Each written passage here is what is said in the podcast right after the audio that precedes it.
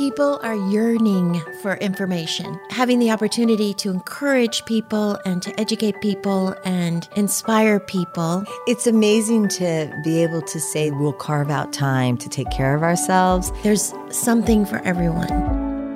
Evan Sisley has had a broad ranging career that includes photojournalism, where he covered national politics, and service as a Navy corpsman working as a paramedic on ambulances in Kentucky, Maine, and Texas. We know him because he was senior aide and medic to my dad, President George H.W. Bush, from 2015 to 2018 in the final years of his life. Evan was instrumental in caring for Dad with dignity and love, and he's responsible for Sully, the service dog that stayed by my dad's side after the death of my mother. Evan finally had time to go back to school to work on his prerequisite courses for medical school at Georgetown University, which is where he is currently. Welcome to Health Gig, Evan. Thanks for having me. I miss you, honestly. We all miss you, but they were wonderful days when you were here and dad was still alive. But anyway, it's good to see you now. I was just hoping that you would start by telling us a little bit about you and where you grew up and where you went to school and a little bit about your family. Well, I grew up outside Washington, D.C., in Northern Virginia. My stepdad was a journalist, worked for CNN for a very long time. He's actually now an editor with 60 Minutes. We grew up in Fairfax County, went to high school out there, first at Paul VI, then graduated from Chantilly, one of four boys, and just had kind of a normal middle class upbringing. Yeah, nice Catholic schools. Trisha, who's not on the podcast today, but we sent all of our boys to Catholic schools and probably played baseball against St. Paul. Didn't your boys go to Gonzaga?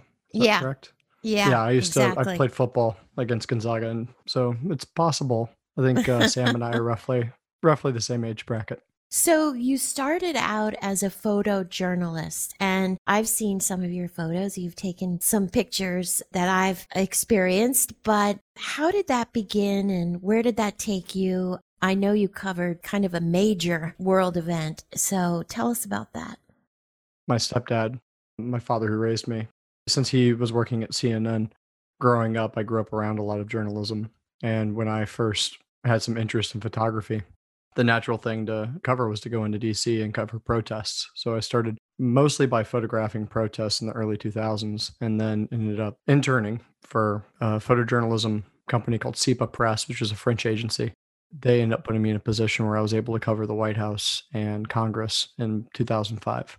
So I kind of just gradually worked towards that. And then when I was in college, it was almost like being drafted to the big leagues. I was hired by Time Magazine to cover the Virginia Tech shooting in 2007. And after doing three days there, I just ended up walking into a bar, putting my cameras down, and trying to figure out what I was going to do with my life because that specific incident was really, really difficult. It didn't feel right. I grew up in this area. A lot of friends of mine were at Virginia Tech at the time of the shooting. And I just had a very hard time with covering national tragedies of that nature. I have the utmost respect for people in journalism who go about doing that. It's a very, very difficult job. But for me, my heart just wasn't in that. So I end up looking for different ways where I'd be able to help people other than photojournalism. So I was originally thinking, well, healthcare sounds like a good idea. So I ended up switching and taking an EMT course at Western Kentucky University, where I was at, because I wasn't so sure. I was a photography student thinking I was going to do nursing. That's a pretty big change and wasn't even sure if I could handle the grit involved with uh, healthcare. So took an EMT course, worked on an ambulance, and then after about six months of that, I had seen enough drama on an ambulance where I knew I could do this job, and I decided I wanted to join the Navy as a Navy corpsman with the Marine Corps specifically. I wanted to go serve with the Marines. Where did you serve as a Navy corpsman? I joined the reserves, and then I used that as a way to pick and choose you can spend your time in the reserve staying stateside with the reserve unit, or you can volunteer for deployments. And then roughly 2009 to 2013, there was a lot of deployments to jump on. So I ended up doing about three years continuous of active duty service by first volunteering to go to Afghanistan and then volunteering to go to Eastern Europe and Israel. What was it like when you went to Afghanistan? There's the kind of the obvious trauma associated with a lot of things that you end up doing over there. But when you're in the military, that's the big game. That's what you train for. You spend so many months training to go into combat. As a medic, with my primary responsibility being the healthcare and safety of others, having the opportunity to go serve on the front line with a Marine infantry unit in 2010 was a great opportunity. And you see plenty of things that are very difficult. The injuries and death of those you're serving with, as well as the injuries and deaths of those who are local to the area, as well as enemy combatants. So, my treatment exposure over there kind of ran the gamut from people who I served alongside who were injured to I remember a guy who was trying to plant an IED and it blew up on him. Or the local population. We had everything from you know small children who were injured, a little girl, a large pot of boiling water in a kitchen fell on top of her. Uh. Normal, everyday, almost EMS sort of stuff would come to us. Ran the whole gamut. There was one man who was blind for 40 years and he came to a American military base because of his understanding of Western medicine is that we would be able to save him and to cure his blindness. I saw polio over there. Yeah. You see things that you would never see in the United States. Talk about on the job training. In many ways, too, it's kind of the wild west of medicine. You do as much as you possibly can with as little resources as you have. There are plenty of times where you're just kind of doing the best you can out there it's not really the same as when you have the abundance of opportunities and of supplies that we have in the United States. So, when you're in the reserves, do you have to serve a certain period of time or can you choose? I was contracted for an eight year period. I did my full service into when I was working for your father. I actually left the reserves completely in 2017. Oh, so I didn't realize you were still in the reserves. So you got back from Afghanistan. So tell us, how did you end up with dad? When I volunteered to go to Afghanistan, the unit that was being deployed was the Texas Marines out of Houston, 1st Battalion, 23rd Marines. I was with Alpha Company, which was the specific company that was based out of Ellington Field in Houston. When I came back to the United States, I had an opportunity to go do trauma surgery research at UT Health Systems in Houston. I took that job, came to Houston, was placed with the same unit that I had deployed with. And I had no idea at the time, but that unit, there were several corpsmen, there were several medics who were there who had been working on a small detail on their own. We weren't getting paid by the reserves, but the reserves is who Tyson Voelkel, who works for Texas A&M, reached out to some of the corpsmen in 123 and was able to find a group who had interest in a side job providing medical care for your father. So you raised your hand, said mm-hmm. yes. Mm-hmm. So then what happened? And everybody wanted to do it. Anybody who had the opportunity, I mean, who wouldn't want to? That's what an amazing opportunity. We started providing 24 7 coverage. It was a very small group of us for your dad providing medical care and just normal day to day from pushing a wheelchair that your father was in because of his Parkinson's disease to just day to day tasks, as well as emergency medical assessment and decision for transport. How did you become the number one guy? We had a small group. A lot of the guys also had wives and children at home, and I didn't. And I got along with your mom, which was one of the probably the biggest deciding factors. She was formidable, but wonderful, but she was tough. She was your dad's primary caregiver her entire life. And yeah. I think when she started having these young men in the house who were helping provide medical care for your dad, I think that was a difficult thing at first of kind of accepting that. And she did. She did it very graciously. Both your grandparents aged with grace. Her and I got along really well, and she realized I was kind of a no nonsense individual when it came to making decisions on medical care. And I think that actually really helped. Your parents and I got along, I think, the most because I didn't necessarily always tell them what they wanted to hear, but I told them what they needed to hear at the mm-hmm. time. And I think there was a lot of respect for that, especially when you're a former president, former first lady. It can be difficult for people to give you the tough news. Dad was reluctant to have help at all at the beginning. So, how did you gain his trust obviously you are no nonsense and you are good at telling people what they need to hear, not necessarily what they want to hear, but it must have been intimidating in a way. Dad was the sweetest thing in the world, but still, he was a former president. What were some of your strategies to get both mom and dad to trust you? Your father was incredibly intimidating. not just a little bit, but incredibly. I mean, not just former president, but also former director of Central Intelligence and so many other. His career in public service was unbelievable.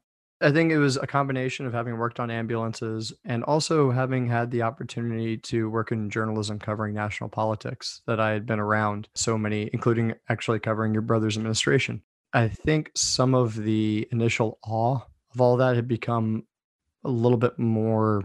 I still have an immense respect for the commander in chief and for the office of the president, but spending time around that helped to realize that these are normal human beings at the end of the day put in extraordinary situations and having the right level of respect for the office but also treating them like normal human beings is very very important. And with your father i think always coming at it with a level of respect but trying to provide the information as if you would want it provided to you was really the best strategy and also always remembering that your father at the end of the day had the final say nobody was there to tell George H.W. Bush what to do. We were always there to advise on his medical treatment for him. And he was always capable of making his own decisions. And same thing goes for your mother. Well, what about when dad wanted an extra martini and mom would say no? How would you intervene in that situation? Oh, wow. That's, uh, those were tough. I think your father generally got his way it was more of allowing them to to have those difficult negotiations. I was not as much of a skilled negotiator as your father was. we had to stay out of the way of the wrath of mom. But working with people at the end of their life really is a skill. And I think people who listen to our podcast, many of them are going through aging parents. And what does it require to sort of walk someone home? If you know what I mean. Mm. And what are some tips that you might have for that? You did it so beautifully. The biggest ones are respect and empathy. If you can always realize that this is their life, even though it's at the end of their life, it's their life and they need to be able to make those decisions, especially if they're completely cognizant and oriented and are able to make those decisions on their own. And your father really was. And so was your mom always making sure that they felt that their voices were heard and that their wishes were being respected. And that's just part of having empathy in healthcare more than anything and trying not to be a bull in a china shop when it comes to dealing with the end of somebody's life. It takes a gentle hand. Yeah. And dad had Parkinson's. You mentioned it. He had a specific kind of Parkinson's where it affected his lower extremities, where in the end he couldn't walk at all. And how did you manage his care given that particular diagnosis? Your parents did a beautiful job of making their diagnoses public. They did this on their own. So even having this conversation, I feel comfortable with it based off of the fact that they had put out statements, both your mother and your father but your father had a form of vascular Parkinson's and it was slowly degenerative over time. He started off with a cane. When I first came to him, he had a walker and then that transitioned into a wheelchair. And then by the end of his life, he was pretty solidly only capable of staying in that wheelchair. Your father did everything with such grace and his will to live and his love for life was so huge. And even though I can only imagine how difficult it would be to be the most powerful person in the world to then having to be in a wheelchair and have somebody push you where you want to go. Giving up that level of control has to be just unbelievably difficult.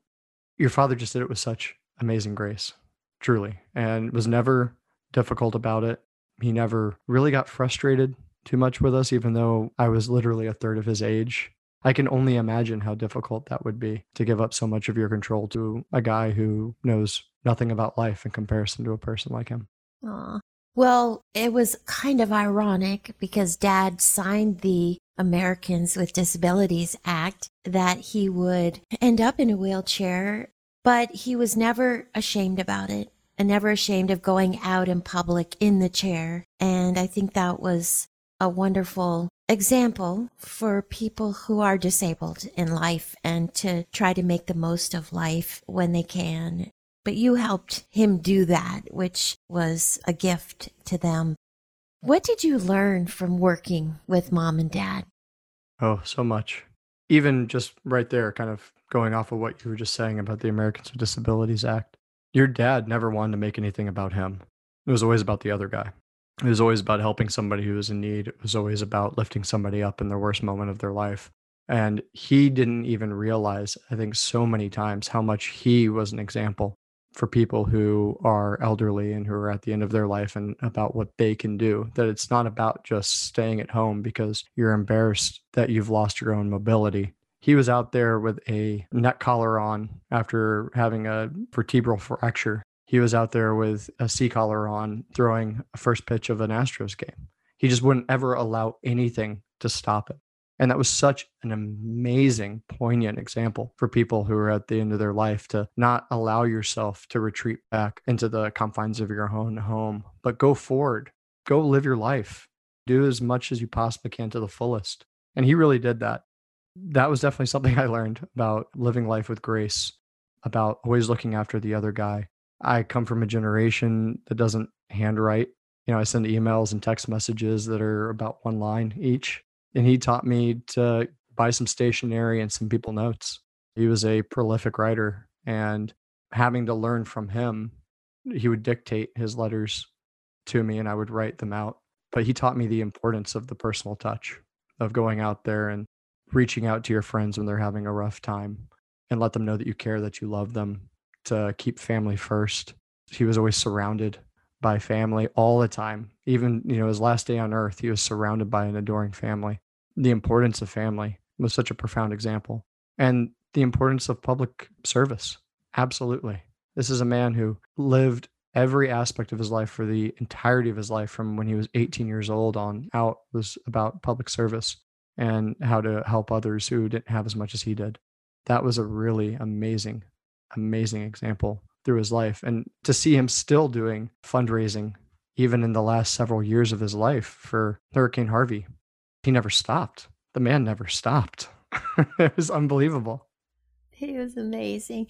So, dad was so much fun. He was the most wonderful father anybody could ask for, honestly. And he was creative and always, he was kind of an ideas man always thinking of what would be fun to do and what could we do. And your job was more than medical care. What else did your job entail? What were some of the things that dad dreamed up that you helped out with? Maine was always kind of where I think everybody had the most fun. We did half the year in Houston, half the year in Maine.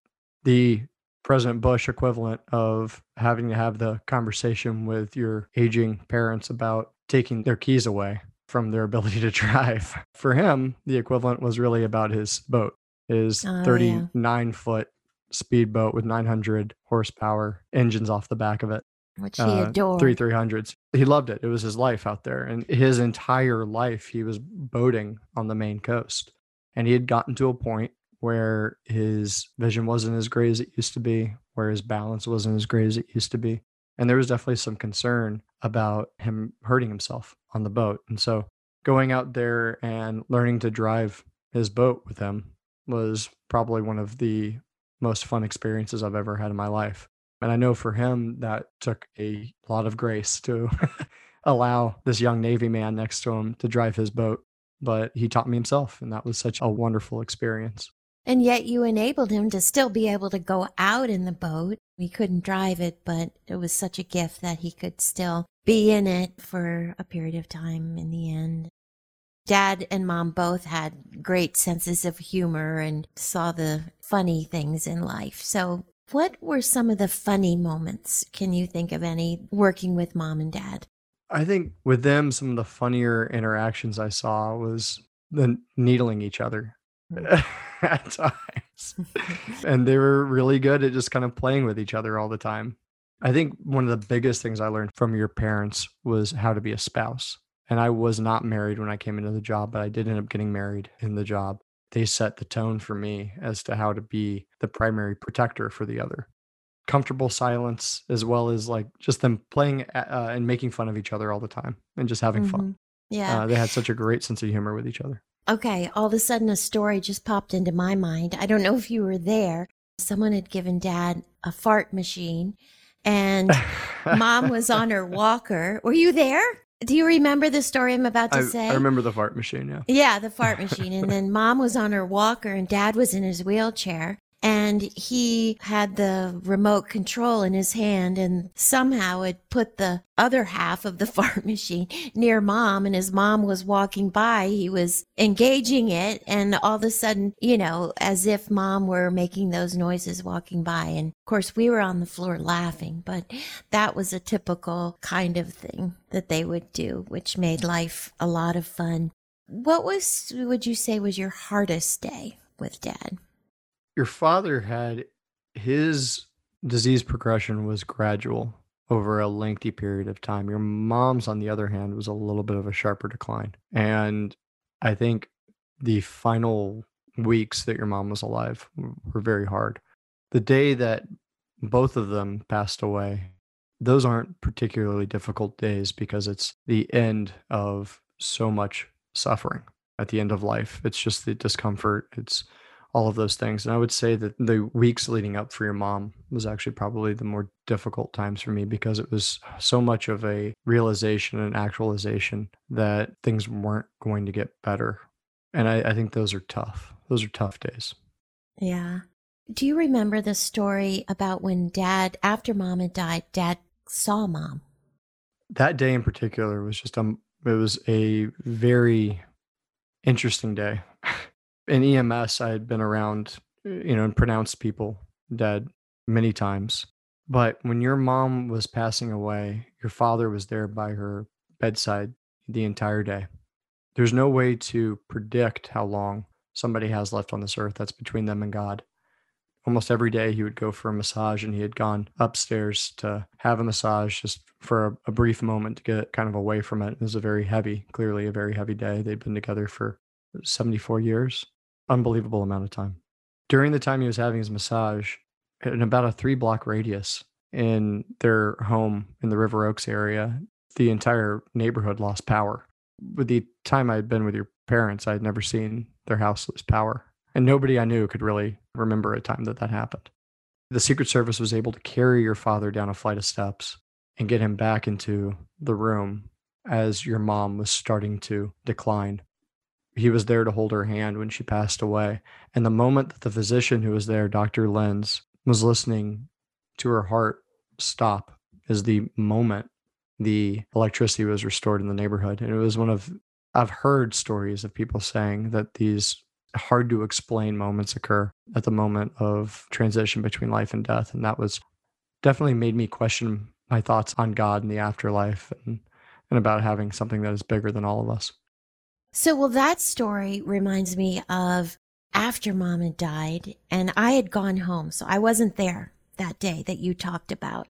I'd gone home to bring my dress for the funeral because we did know she was dying. And I slept in the room that mom died in. And I remember trying on the dress. And I remember thinking, as I was trying the dress on, my thoughts were as I was walking around the corner to look in the full length mirror that mom A would have thought this dress was way too expensive because I bought it at Neiman Marcus. And secondly, that she would have not liked the open sleeves on the dress. And the minute those thoughts came into my mind, that full length mirror, which was firmly affixed to the back of the bathroom door, came crashing down. And so just like the power going out, this unexpected, mysterious thing happened to me as well. And so I agree with you that sometimes these mysterious things happen and point to something bigger and greater than ourselves. Well, the biggest question is Did you wear the dress to the funeral? No, I did not. Are you kidding? I immediately took it back and I got the message, Mom take that dress back. So let's talk about Sully. Sully was a media sensation and he was a wonderful companion for dad after mom died. And Sully was your idea. And so, how did that come about? I think it had a little bit to do with, again, with the ADA and setting the tone for those who have a disability and could use assistance. And that I think with your father, he always did really well when he had a mission, when he had a cause, something to look forward to. And so I had gone to him with the idea that if he had had a service dog or adopted a service dog, then it would end up bringing a lot of publicity to the issue and to the organization who provided the dog and showed in leading by example that it's okay to ask for help for veterans who have disabilities.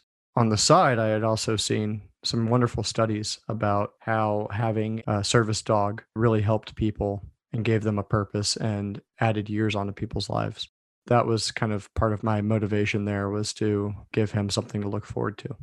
And the image of Sully next to Dad's coffin will be remembered as one of the most poignant moments of the week, of Dad's funeral week. So, where is Sully now? How's he doing? Sully's good. He's uh he actually just returned to work. He's been at uh, Walter Reed since your father passed away, and he actually rode with the family on Air Force One to arrive in DC, and then he was taken to Walter Reed, where he began working there as a facility dog, working with wounded warriors and their families at Walter Reed Medical Center. During COVID, unfortunately, he had to take a break He's currently living with a lovely family, Amy, who runs the kennel there at Walter Reed. There are several other dogs. Dylan is a wonderful service dog, and Luke, and they all live together. So he has two brothers now that he lives with, and um, they're adorable. And I have a dog, Frida, and we all go on walks every once in a while out in the Great Falls area we still get to see Sully and he's doing a lot of good things. A lot of what he does is he brings comfort to children. There are several kids who have to go in for infusions, whether it's an illness like cancer or they're immunocompromised, different congenital diseases and issues that they have to go in to be seen. In the process, Sully will snuggle up with them on a bed while they're getting an IV transfusion or being given medication. He just brings a lot of joy to a lot of people there. So beautiful. Everyone wants a doctor and a lawyer in their family, and you'll have both because you and your husband Ian are both at Georgetown University. You're getting your prerequisites to get to medical school, and Ian's in law school, right? That's right. How's it going? It's going good. This fall will be my last semester of doing prerequisite courses before I can apply to med school. And Georgetown has a wonderful post baccalaureate pre med program where I've had the opportunity to take some wonderful classes. It's been very interesting being 35 years old and taking courses with people who are 18, 19 years old and learning so much from them. Anybody who is concerned about the future of this country just needs to take a step onto the campus at Georgetown and see what these undergraduate students are doing because it's just unbelievable. They are so smart, so talented. And Ian's over at the Law Center and he's in his last year of law school. He just had an internship this summer and is doing really well and, and loving it every day and very excited about working in law in the future. So it's an exciting time. And honestly, we couldn't have planned it out better to be able to take classes during COVID. We really lucked out. Yeah. Truly. And that you both ended up in the same place is wonderful. Yeah. Well, Evan, I can't thank you enough for being on Health Gig. I hope you know how grateful I am, our family is to you, and you enhanced our dad's life more than you can even know. We just will never forget it. And we love you and we thank you. Well, thanks so much and love and miss you all so much. All that time we got to spend together in Maine and in Houston, and both Ian and I really do miss you and your family. Thank you for joining us on Health Gig. We loved having you with us. We hope you'll tune in again next week. In the meantime, be sure to like and subscribe to this podcast and follow us on healthgigpod.com. I'm Trisha. And I'm Doro. Be well.